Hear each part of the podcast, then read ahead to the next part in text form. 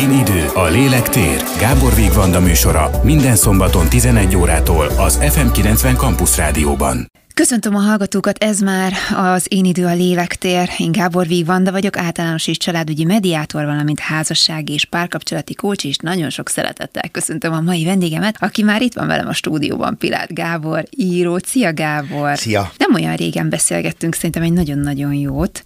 Akkor is egy izgalmas témát választottunk, és a mai adásra is egy szerintem sokak által feltett kérdést akarunk itt boncolgatni a következő, mint egy óra hosszában, hogy létezik-e férfi és nő között barátság, és hogy ezt hogy látják a lányok is, hogy látják a fiúk, hogy látják a nők is, hogy látják a férfiak, hogy létezik vagy nem. Szerintem sokan erre egyből rávágnak valamilyen választ a saját tapasztalataik alapján, kategórikusan azt mondják, hogy nem, vagy azt mondják, hogy dehogy is nem, hát már hogy ne lenne.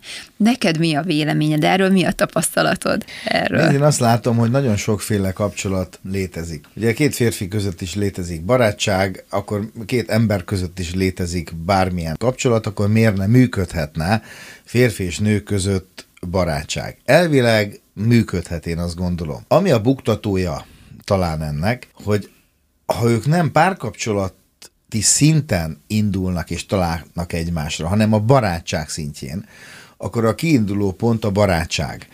Amennyiben ez változik, mert elképzelhető, hogy valakinél ez változik, valakinél benyomnak egy gombot, meglát a másikban valamit, megérez valamit, megdobban a szíve érte, hogyha a másikban is megtörténik ebben a pillanatban mondjuk ez a változás, azt gondolom, hogy akkor nincs baj, mert akkor megváltozott a kapcsolatuk alapja.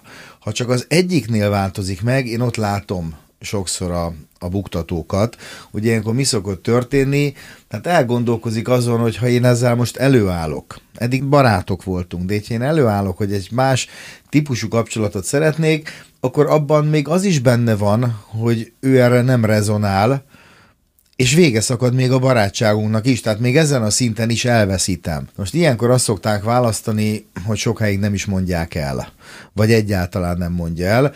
Igen ám, de ez meg egy belső frusztráltságot fog okozni, mert elfolyt valami olyan dolgot, ami már érzés és akár vágy szinten megjelent benne. Úgyhogy én ebben látom inkább a buktatót, mert arra a kérdésre, hogy elvileg miért ne lehetne férfi és nő között barátság, nem tudunk olyat mondani, hogy miért ne lehetne, vagy bármilyen típusú kapcsolat. Mert én inkább ebben látom a problémát, hogy az valamikor nem innen indult el, és hogyha nem egyszerre változik a két embernél, mert ilyet is láttunk már, hallottunk ilyet, azzal én azt gondolom, hogy nincs baj. Itt inkább az egymás mellett való elcsúszással van a baj. Ugyanazon az alapon talán, amikor mondjuk egy párkapcsolatra lép, igen ám, és minden feltétel stimmel, mert a vonzalom is megvan, csak az egy bökkenő van, hogy az egyik mondjuk egy elköteleződött kapcsolatot szeretne, a másiknak meg elég egy távkapcsolat. Tehát az érzések azok ott vannak, de mégis elcsúszik a két ember, és elsétál egymás mellett ennek az okán, hogy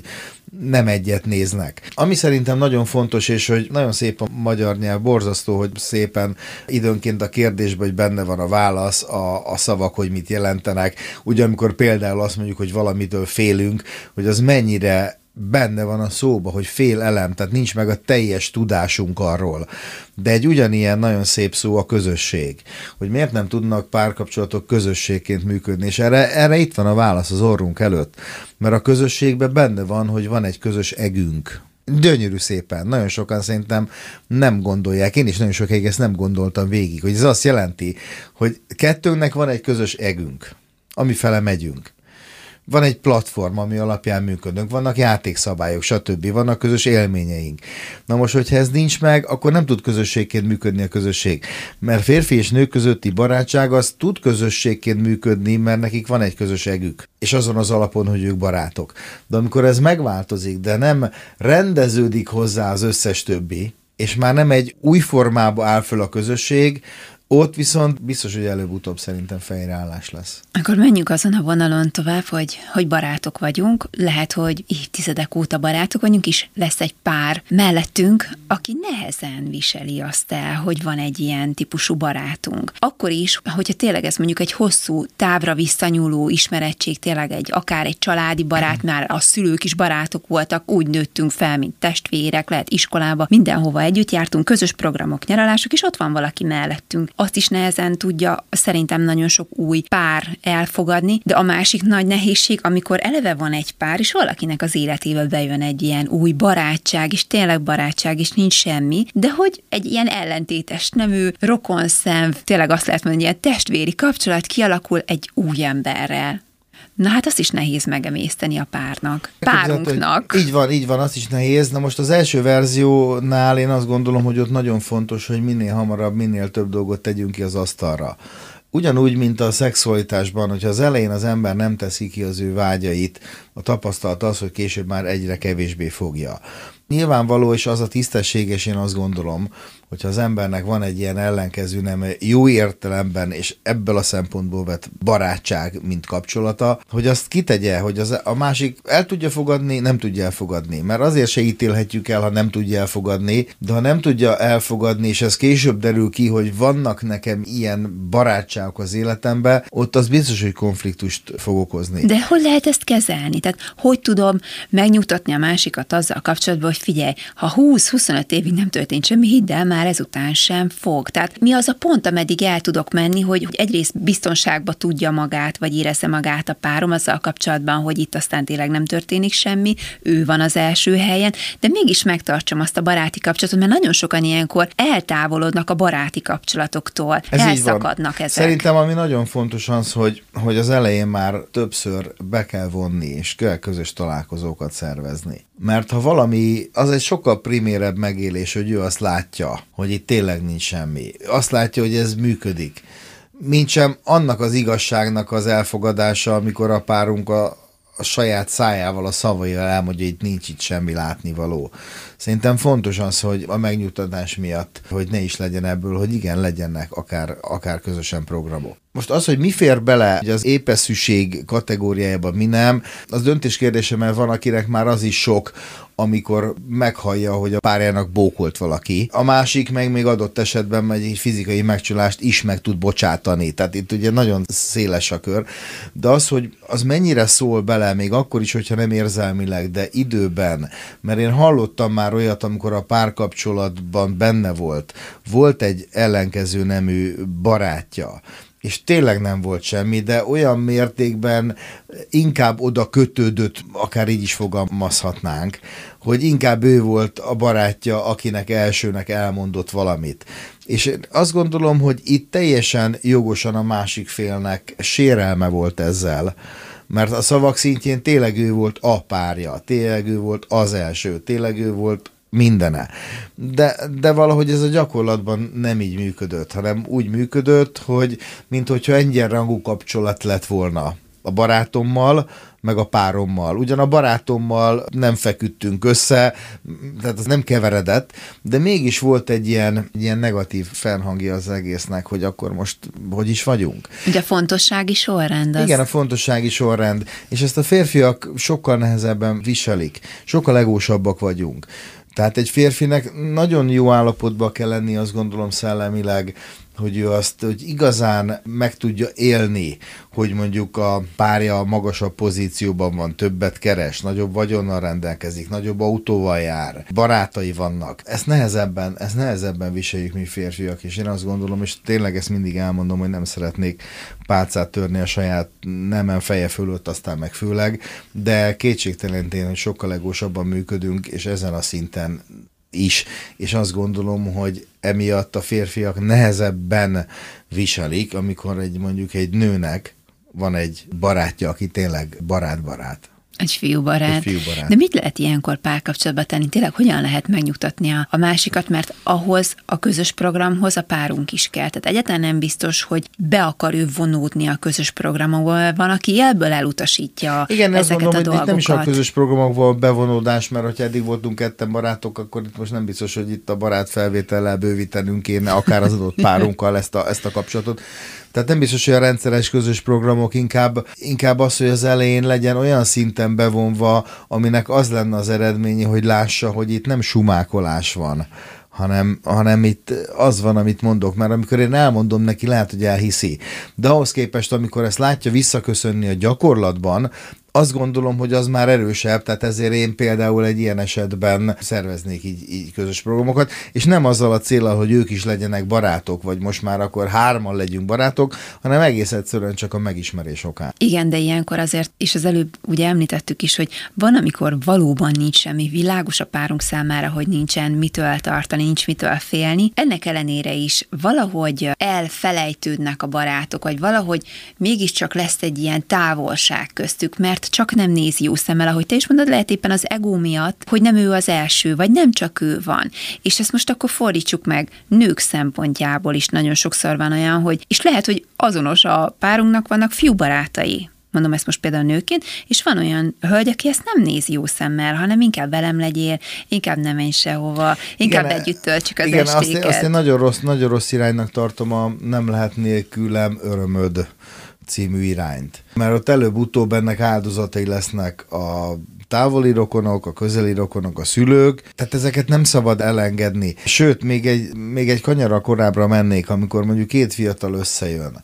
Az nagyon nagy probléma, hogy megszűnik az én dimenziója. Tehát, hogy megszűnik annak a lehetősége, hogy mondjuk én egyedül leüljek egy sarokba, elolvassak egy könyvet, elmenjek akár egyedül egy moziba.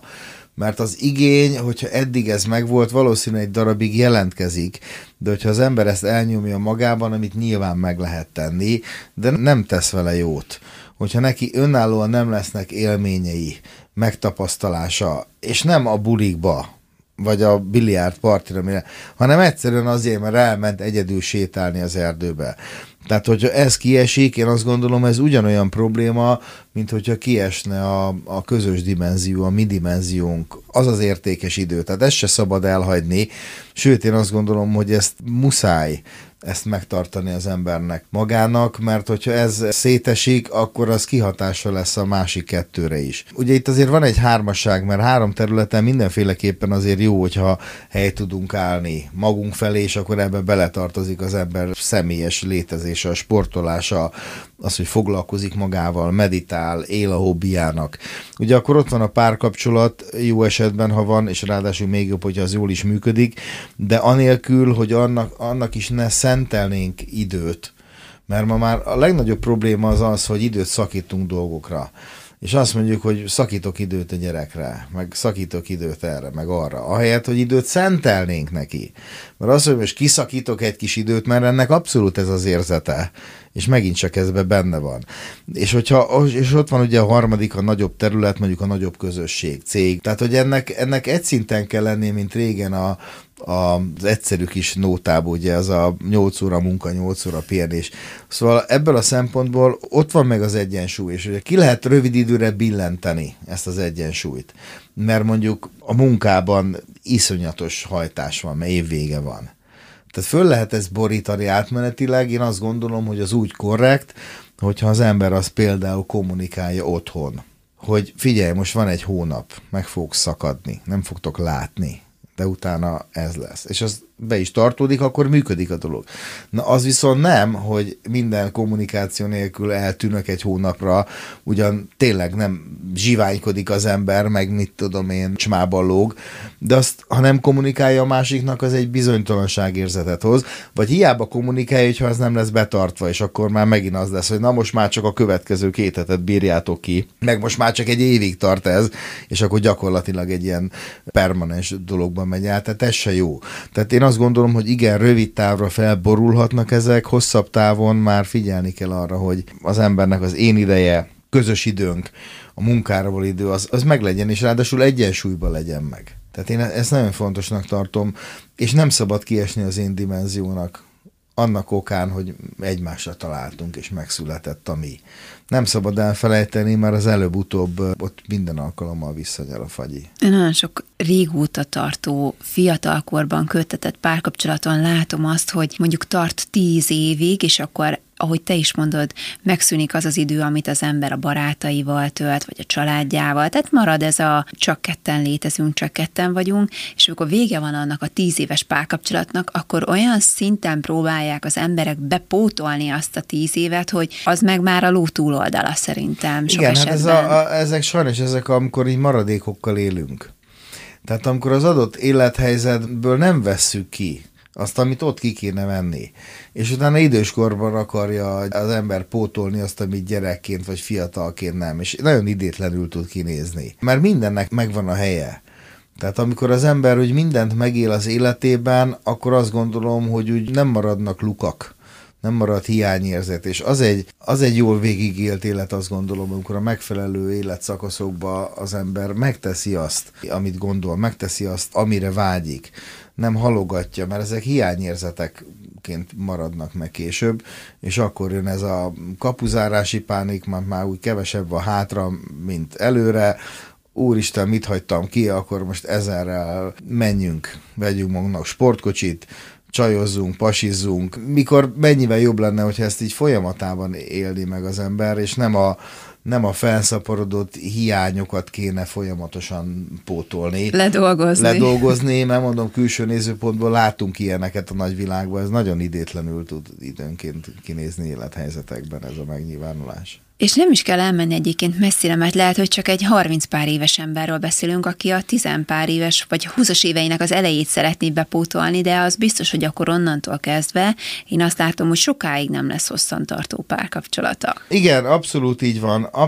van. Szóval én azt gondolom erről, hogy teljesen mindegy, hogy valaki 20, 30, 40, 50, 60 éves. És nem az ördögöt festem a falra, meg a negatív oldaláról fogom meg ezt a kérdést, amikor azt mondom, hogy mindenkinek nagyon kevés ideje van hátra. Ahhoz, hogy ne azt élje, amit szeret, ne olyan kapcsolatban legyen, ahol ő ki tud teljesedni, ne olyan kapcsolatban legyen, ahol látja azt, hogy a másik is ki tud teljesedni. Erre mondom azt, hogy nagyon sok helyen el kell játszanunk a hattyúk halálát. Ha már otthon is trükközni kell, más kell mondani, vagy vannak dolgok, amit nem szabad elmondani, mert hogy reagál a másik, akkor ott azon nagyon gyorsan változtatni kéne, ha lehet, ha meg nem, akkor konstatálni kell azt, hogy nem jó helyen vagyok. Hát, hogy én nem élhetem meg magamat, és nem lehetek szabadabb adott esetben, most ez nyilván némi túlzás, hogy szabadabban megélni egy kapcsolatban az embernek önmagát, mint hogyha egyedül van, mert erre ez nagyon beleköthető, hát hogy lehetne.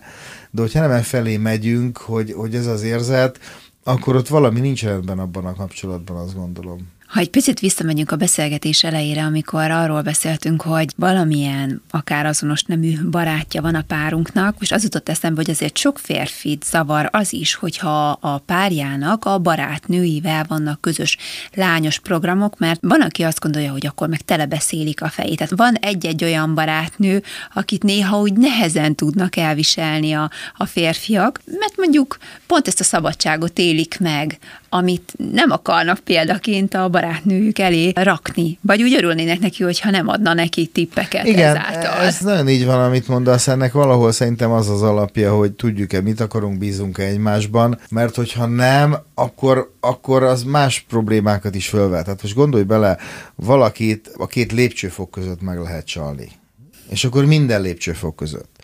Tehát ez nem ennek a kérdése, ha már annak a kérdése, hogy én mennyire tudom hatékonyan és jól kontrollálni a páromat, hogy ez ne történjen meg, akkor ott már a végjáték kezdeténél biztos, hogy vagyunk, de lehet, hogy még annál is előrébb. Az ember mindig, amikor valamit nem tud kényelmesen kezelni, akkor elkezdi megerőszakolni. Ez még a profi sportolókkal is így van, amikor a profi teniszező 200 fölött üti meg az adogatást. Technikából, lendületből, begyakorlott rutinos mozdulatból. De amikor egy kicsit izgul, és egy tétmeccsen van, akkor még annak ellenére, hogy profi gyengül az adogatása, mert görcsös lesz. Most minél jobban valamit kontrollálunk, annál jobban kicsúszik a kezünk közül. Tehát, hogyha nagyon birtokolni akarjuk azt a dolgot, én azt látom, hogy akkor elveszítjük.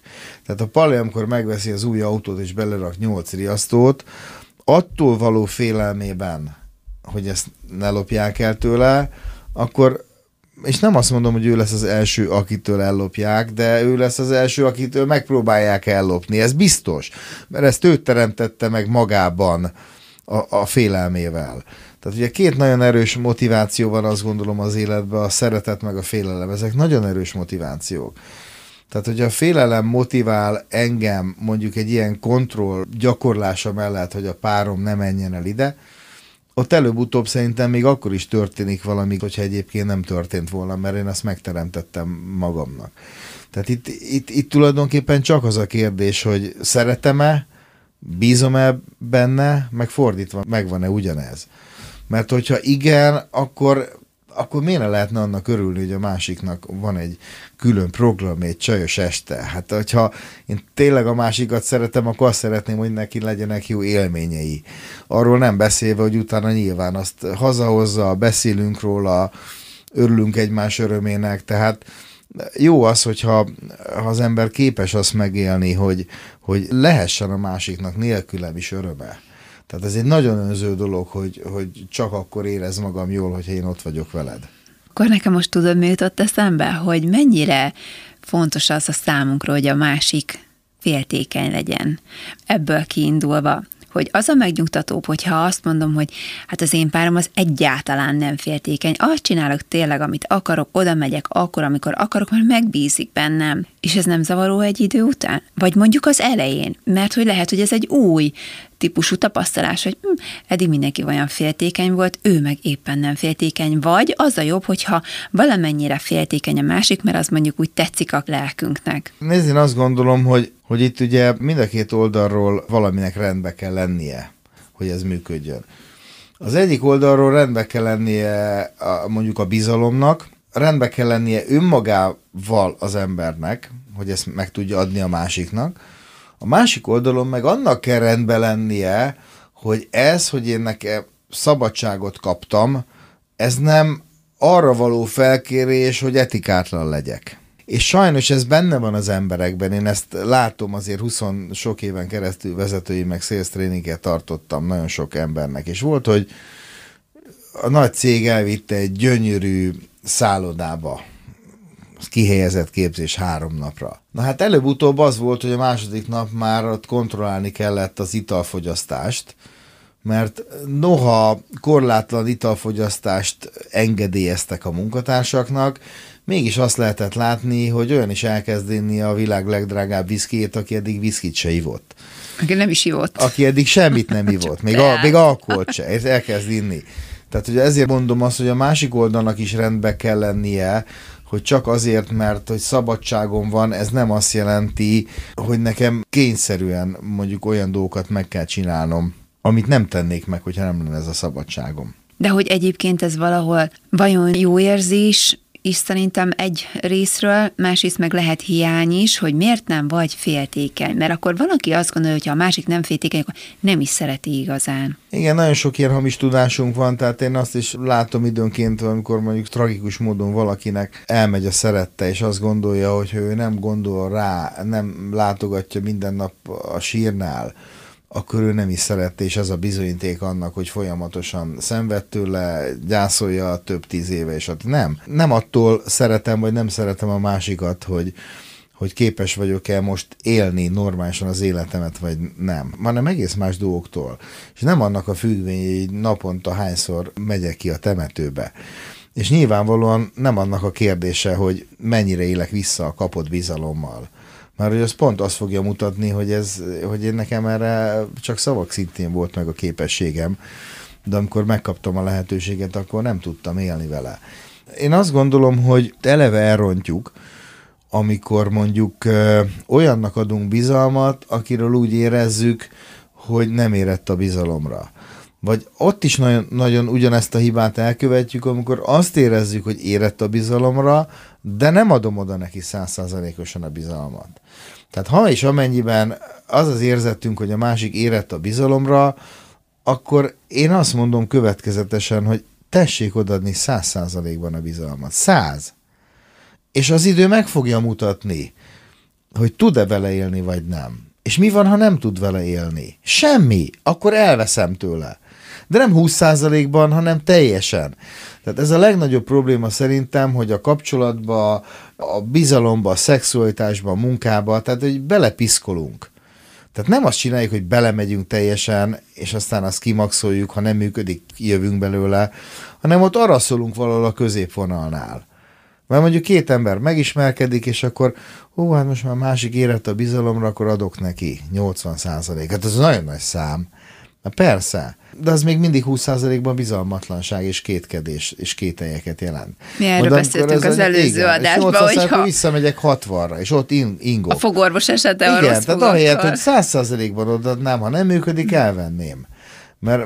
Mert az, hogy látszólag bízom benne, együtt is vagyunk, de folyamatosan féltékenykedem, el akarom marni a barátaitól, ez nem szeretet.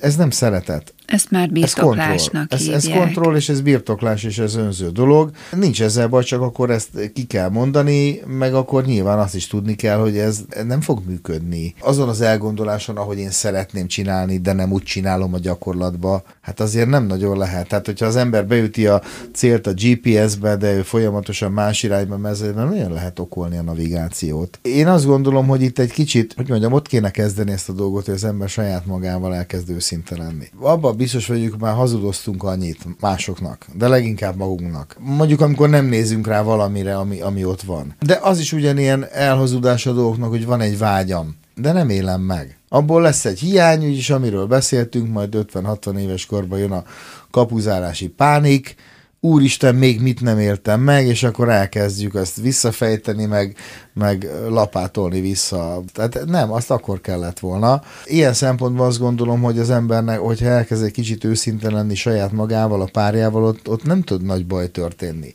Legfeljebb az derül ki, hogy van valami körülmény, amilyet nem tudjuk üzemeltetni. Menjünk vissza a beszélgetés elejére, hogy lehet kiállni a barátainkért a párunkkal szemben? Hát ugyanúgy, mint hogy bármilyen elgondolásunk egy más személy mellett. Mert sokan megélik azt egyébként, hogy a párjuk miatt eltávolodnak a barátaiktól, vége van a párkapcsolatnak, legyen az hosszabb vagy rövidebb ideig tartó, és aztán kapnak észhez, hogy te jó Isten, ott maradtak egyedül, és egyébként meg nem így kellett volna kezelni. Igen, de olyan is van egyébként, amit én látok, és talán ez egy kicsit talán ideálisabb állapot, hogy a barátság ezt nem sínli meg, mert most kevesebbet tudunk találkozni. Tehát én azt gondolom, hogy épeszű barát az elfogadja azt, hogy valakinek most lett egy új kapcsolata, lett egy új családja, adott esetben ott született egy gyerek, hogy már nem fog annyi beleférni időben. Ez nem jelenti azt, hogy minőségében, megérzésben, megélésben gyengült valami, de azon ott nem szabad megsértődni szerintem, hogyha ott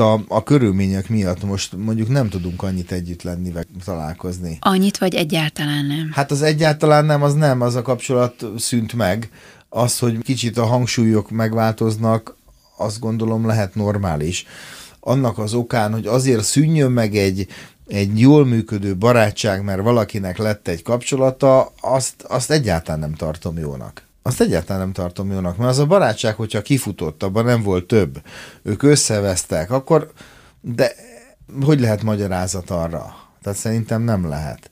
Mert ott vagy egy sértődés lesz, vagy egy hiányérzet az egyiknél, ez a másiknál az, és nem jó, meg miért kéne azért nekünk nem beszélni, mert lett valamelyikünknek egy párkapcsolata. Az élet olyan furcsa szituációkat tud egyébként produkálni, vagy a sors. Hát előfordul az a szituáció is, amikor kiderül a párunkról, hogy valamikor régen mondjuk együtt volt egy barátunkkal, de az is lehet, hogy ezt egyébként nem is tudják ők, pont ez a hármas így egy ilyen különleges összefonódásban találkozik. Ilyenkor ezt hogy lehet kezelni a pár annak a tagjának, aki erre ugye rájön, és ezzel szembesül, hát hogy a szerelmem is, mondjuk a haverom valamikor együtt voltak, de hát az ember ilyenkor ott áll középen, és talán nem akarja sem a barátságát megszüntetni, sem elveszíteni a párját. Ezt hogy lehet lenyelni ezt a békát? Hát az, ugye, amiről beszéltünk, hogy kinek hol van a tolerancia küszöbe. Ez nyilván változó.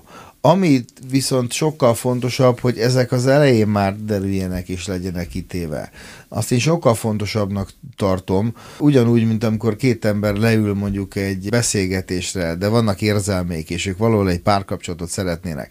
Ugye az a korrekt, hogyha a maga valójában teszünk ki minden puzzle darabot az asztalra nagyon őszintén, hogy ő is ki tudja tenni, és megnézzük, hogy ez illeszkedik-e. És ez akkor derül ki, nem tudja valaki, van egy párom, együtt vagyunk mondjuk egy fél éve, és egyszer csak van egy olyan összejövetel, egy olyan találkozó, amin szembe jön egy exem, és kiderül, hogy ők barátok. Hát ugye azért ugye a barátságnak mi a definíciója, mert hogyha mi fél év már együtt vagyunk, és ez eddig fel sem merült ez a személy sehogy se, akkor azért az mondjuk milyen barát, tehát akkor azért mondjuk inkább az ismeretségi... Legyen akkor ismerős, az is rosszul tud esni. Igen, hát ott viszont ki fog derülni az, hogy ezzel mennyire tud együtt élni valaki. Mert hogyha nem, akkor azért ezt nem mondhatjuk, hogy ez egy olyan semmiség, amivel neked könnyű, mert hiszen nekem több ilyen van az életemben, és nekem se jelent semmit. Jó, hát de mindenkinek a saját nézőpontjából a saját problémája a legnagyobb, hogyha ezzel nem tud mit kezdeni, akkor ezzel nem tud mit kezdeni, hát akkor egy hülye felállás. Csak azért gondolom azt, hogy sok esetben nagyon szépen megmutatkozik, hogyha az elején már ezek a kapcsolatok amennyire lehet ki van őszintén téve, akkor sokkal jobban kezelhetők. Sokkal jobban kezelhetők, mint amikor ez mondjuk kiderül. Ugye, mert ott a megcsalásoknál is mindig az van, hogy na jó, de hogy ezt miért nem te mondtad el? Tehát miért nekem kellett rájönni? Lehet, hogy akkor se lett volna sokkal jobb, hogyha te mondod el, de még pluszban, hogyha még nekem kell arra rájönni, az még rátesz egy lapáttal szerintem a helyzetre. Vagy valaki mástól, valaki mástól, mert amikor két embernek nem működik jól a kapcsolata, ott még van esély azt tisztességgel rendezni. Hogyha kiderül, hogy itt bekerült egy harmadik, akkor a tisztességes és korrekt rendezésnek szerintem nagyon sok esetben búcsút mondhatunk. Tehát, hogy ennek ugye mi a tanulsága, hogy addig kéne dolgokat kezelnünk, amíg van ráhatásunk. Mert utána kicsúszik a kezeink közül, és attól a dolog meg fog történni, csak abban már nem lesz nagyon, nagyon ráhatásunk arra. Tehát azt már tényleg így végigasszisztáljuk külső nézőpontból. Tehát addig kéne gyakorolni a ráhatást, én azt gondolom, és ez talán fontos, amíg van rá lehetőségünk. Izgalmas és vége láthatatlan hosszú téma, szerintem azt, amit most választottunk, és nyilván mindenkinek saját tapasztalatai vannak, de én köszönöm, hogy te elmondtad a te véleményedet is, hogy itt voltál most is velem. Köszönöm szépen a meghívást. Kedves hallgatók, ennyi volt már az Én Idő, a Lélektér. Tartsanak velünk egy hét múlva, és ha lemaradtak volna a Pilát Gáborral készült beszélgetésről, akkor vissza tudják hallgatni a Facebook oldalunkon, a YouTube csatornánkon és a Spotify-on is. További kellemes rádiózást kíván a szerkesztő műsorvezető Gábor Vigvanda. Én Idő, a Lélektér, Gábor Vigvanda műsora minden szombaton 11 órától az FM90 Campus rádióban.